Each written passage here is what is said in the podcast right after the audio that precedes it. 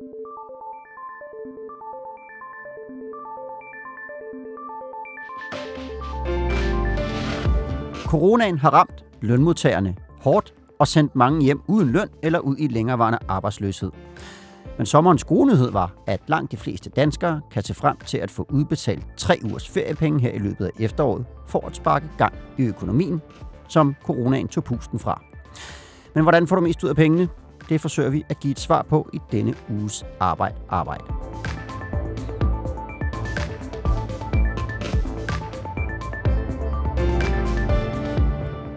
Jeg hedder Morten Olsen, jeg er din vært, og vi optager i dag fredag den 28. august om formiddagen.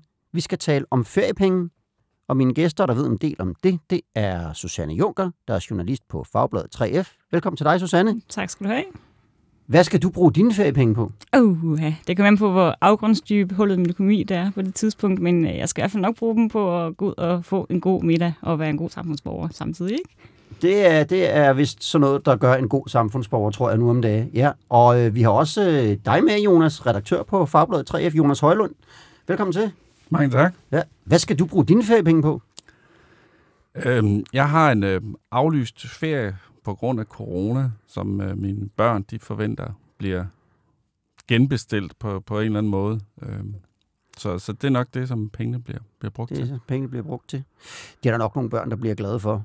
Og vi er også mange, der lidt synes, vi bliver skyldt en sommerferie eller sådan noget i den stil, ikke? Ovenpå, at der er mange rejser, der er blevet aflyst som din.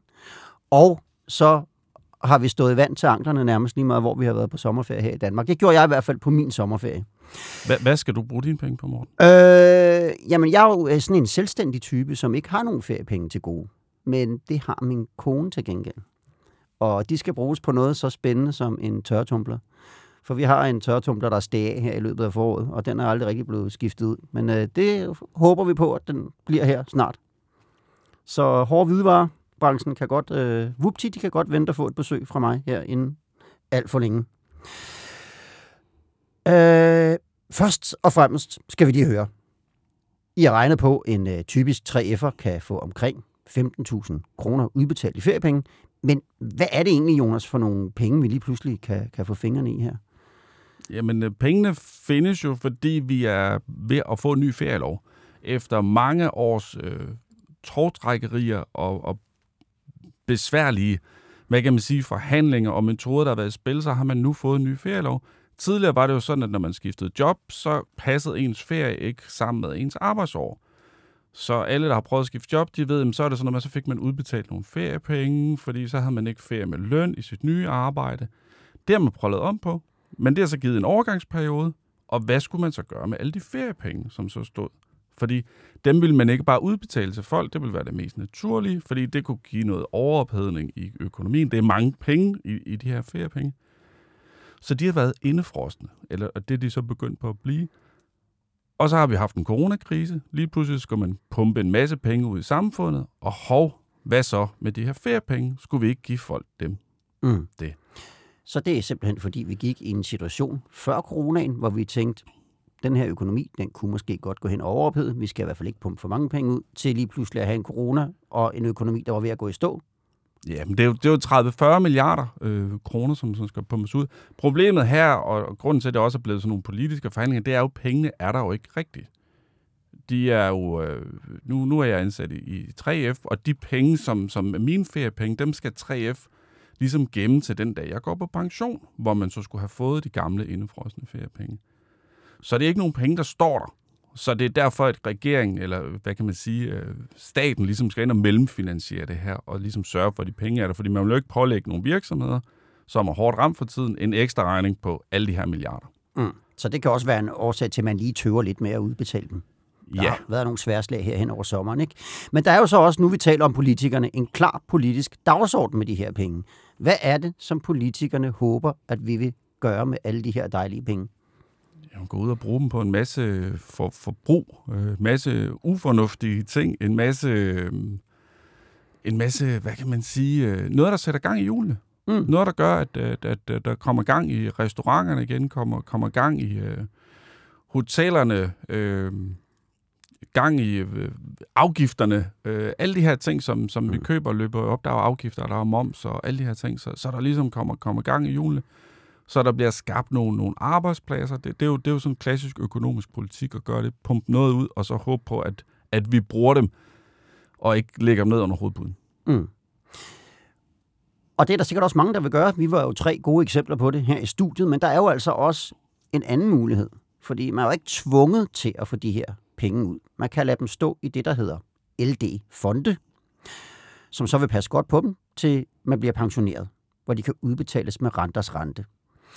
Og jeg ringede til Louise Akkerstrøm Hansen, der er privatøkonom i Danske Bank, og spurgte hende, om det kan være en god idé at gemme sine penge. Bare lade dem stå i det, der hedder LD-fonde, og gemme den til pensionen. Jeg synes, det første spørgsmål, man skal stille sig selv, det er, får jeg mest ud af pengene nu, eller får jeg mest ud af dem, når det er, jeg skal på pension? Altså, har jeg for eksempel brug for at udvide min pension, synes jeg ikke, at den er stor nok, så kan det faktisk være en fordel at lade dem stå, fordi der er nogle teknikaliteter i forhold til det, som gør, at det faktisk er en lille smule bedre at lade dem stå inde i fonden, end for eksempel at trække dem ud og sætte dem ind på en pensionsopsparing. Og det skyldes, at gør du det, sætter dem ind på en pensionsopsparing, så når du får dem ud igen, så kan du risikere, at de bliver modregnet i det tillæg, du får til din folkepension. Og det er potentielt forholdsvis mange penge. Fordelen ved at lade dem stå inde i fonden er, at når du får dem ud den dag, du skal på pension, så bliver de ikke modregnet i mange af de her tillæg. Og det gør altså, at du i sidste ende får flere penge ud af det. Ja, hun siger altså, for det første, så skal man jo kigge på sin egen økonomi og kigge, hvor er det egentlig, jeg synes, det vil give mening for mig at bruge de her penge. Men hvis man er en af dem, der tænker, eller alligevel har gået og tænkt i, at der nok snart skal lidt ekstra ind på pensionsopsparingen, så er det rigtig smart at bruge de her penge. Ikke ved at hæve dem og sætte dem ind på sin pensionsopsparing, men ved at lade dem stå, fordi så får man mere ud af dem i længden.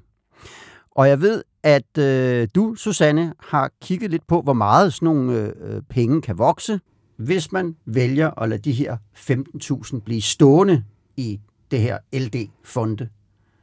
Hvor meget er det så, man kan forvente, at det vokser til? Ja, det her LD-fonde er jo meget svært ved at svare på, fordi de ved ikke, hvor mange danskere, der endnu vælger at få udbetalt deres penge, og hvor mange penge de så vil have at gøre godt med.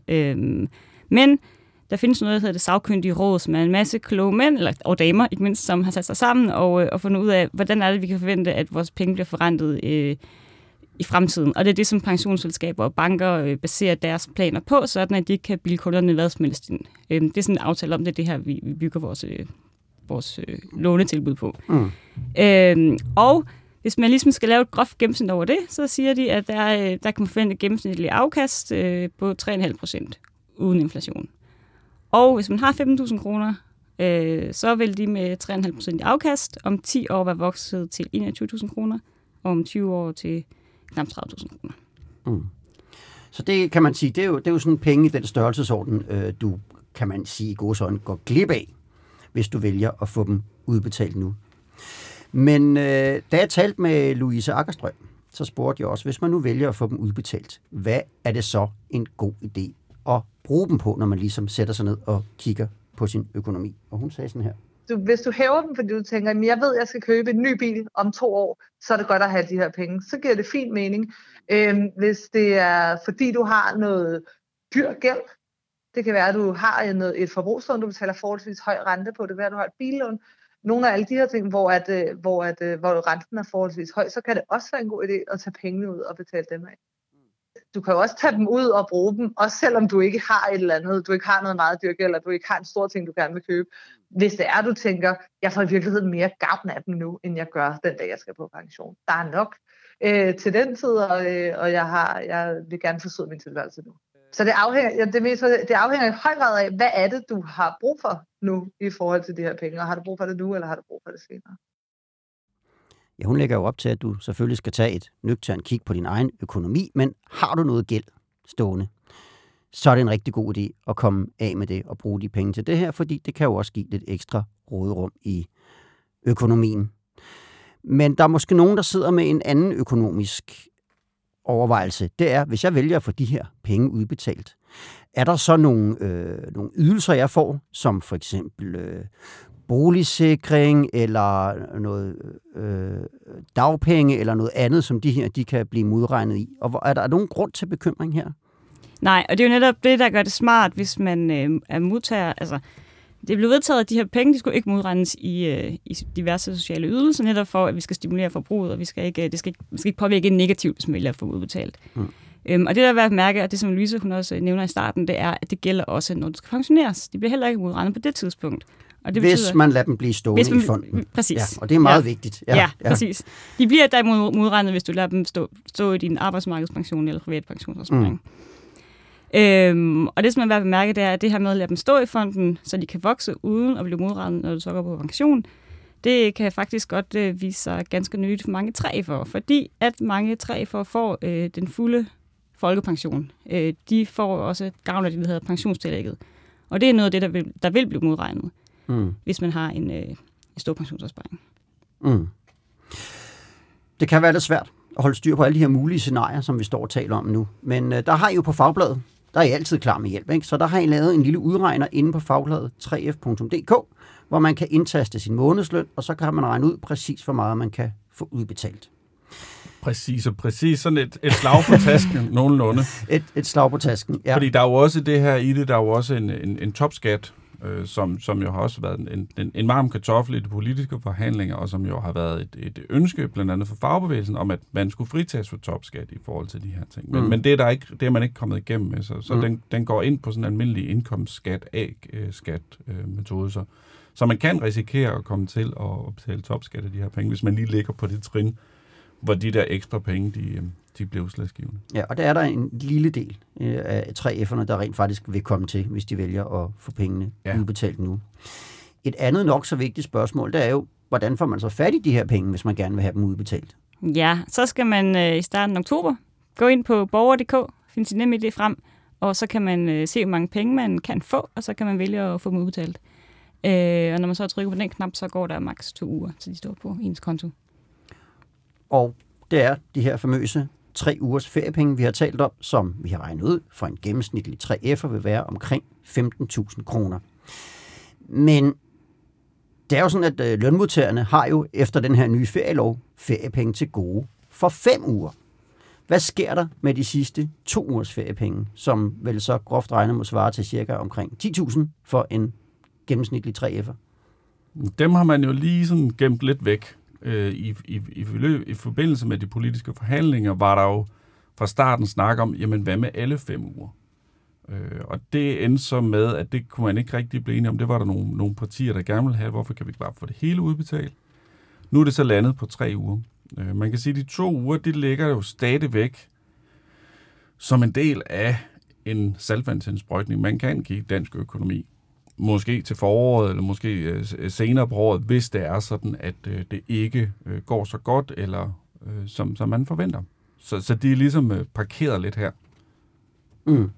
Så det kan i virkeligheden godt være, at der ligger en check og venter på os længere ud i fremtiden, hvis der bliver behov for det. Det kan meget vel være. Okay. Men det tror jeg sådan set ikke, vi skal håbe på.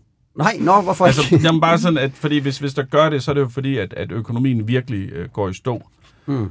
Og i den store samfundsøkonomiske kabale, så er det ikke godt, hverken for dig eller mig, eller for medlemmerne af 3F, fordi så ser det skidt ud. Mm.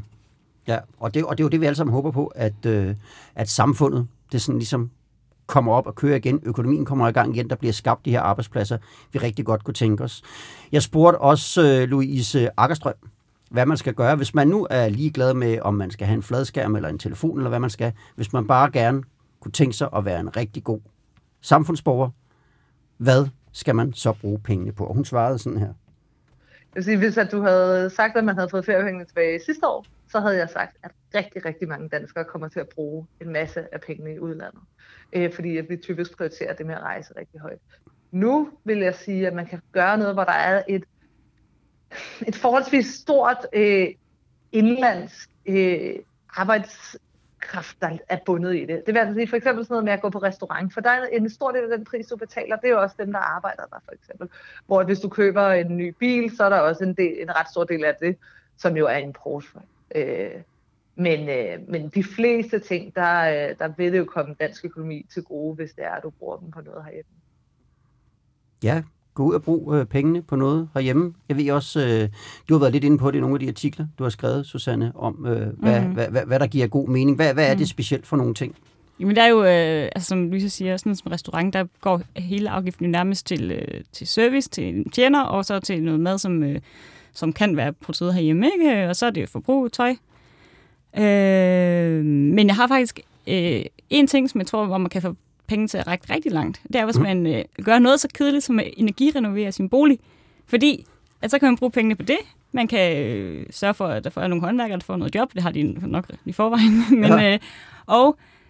Så kan man jo få, så kan man tjene penge på varmeregningen fremover, og så kan man også få det her boligjobfradrag. Så man kan også få et fradrag i skat. Så kommer penge til at række rigtig langt, også ud i fremtiden. Og det lyder jo som noget, som også er godt for klimaet og nogle af de andre ting, vi går og taler om. Ja. Og jeg synes, med den meget positive, gode opfordring, så skal vi runde af fra i dag. Udover at se frem til feriepenge, kan vi også, vi tre i hvert fald, og sikkert mange andre, se frem til at få weekend. Jonas Højlund og Susanne Juncker, tusind tak, fordi I var med her i dag. Så tak. Og tak til alle jer, der lyttede med. Ha' det godt, til vi høres ved igen om en uge. Du har lyttet til Arbejde Arbejde. Podcasten er produceret af Produktionsselskabet Rev for Fagbladet 3F.